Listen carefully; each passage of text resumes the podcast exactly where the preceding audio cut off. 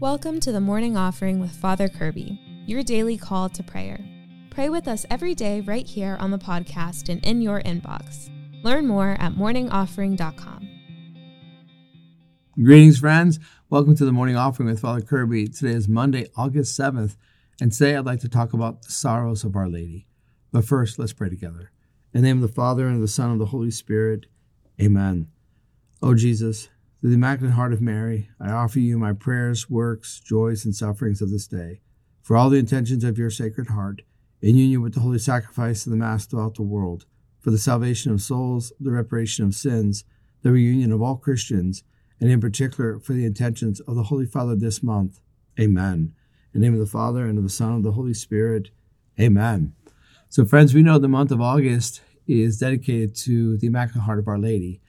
And oftentimes what happens is we can turn Our Lady into this kind of removed figure. We can forget that she's a real human being.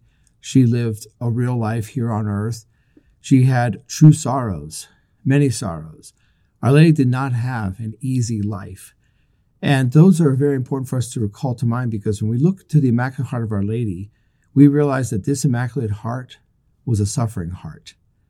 That the Immaculate Heart of Our Lady, that was so innocent, so beautiful, so pure, so good, was a heart that was constantly willing to suffer. That's an important lesson for us, because oftentimes we want to be holy or virtuous, or we want goodness, or we want beauty, but we don't want to suffer. That's a sign of our fallenness, by the way, because we just kind of rebel against what is the very means for us to achieve these good things. In a fallen world, if we want to imitate, imitate the Immaculate Heart of Our Lady, if we want beauty and goodness and nobility and virtue, if we want to love, we have to be willing to suffer. Our Lady understood that. She accepted that. That's why her Immaculate Heart is a suffering heart.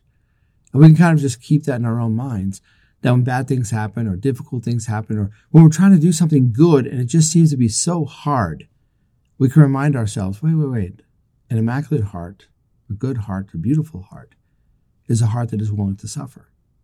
Are we willing to suffer? In our own discipleship, we are called to pursue what is good and true and noble and beautiful, which means we're also called to suffer, to embrace the cross, to be willing to carry it so that good can triumph and we can work out our salvation. So let's turn to the Immaculate Heart of Our Lady, a suffering heart, and ask her for her intercession. Those are our thoughts for today, dear friends. I want to thank you for joining me. I encourage you to keep fighting the good fight. And remember, you can receive daily spiritual encouragement sent right to your inbox when you subscribe to the Morning Offering at morning offering dot com. God bless you.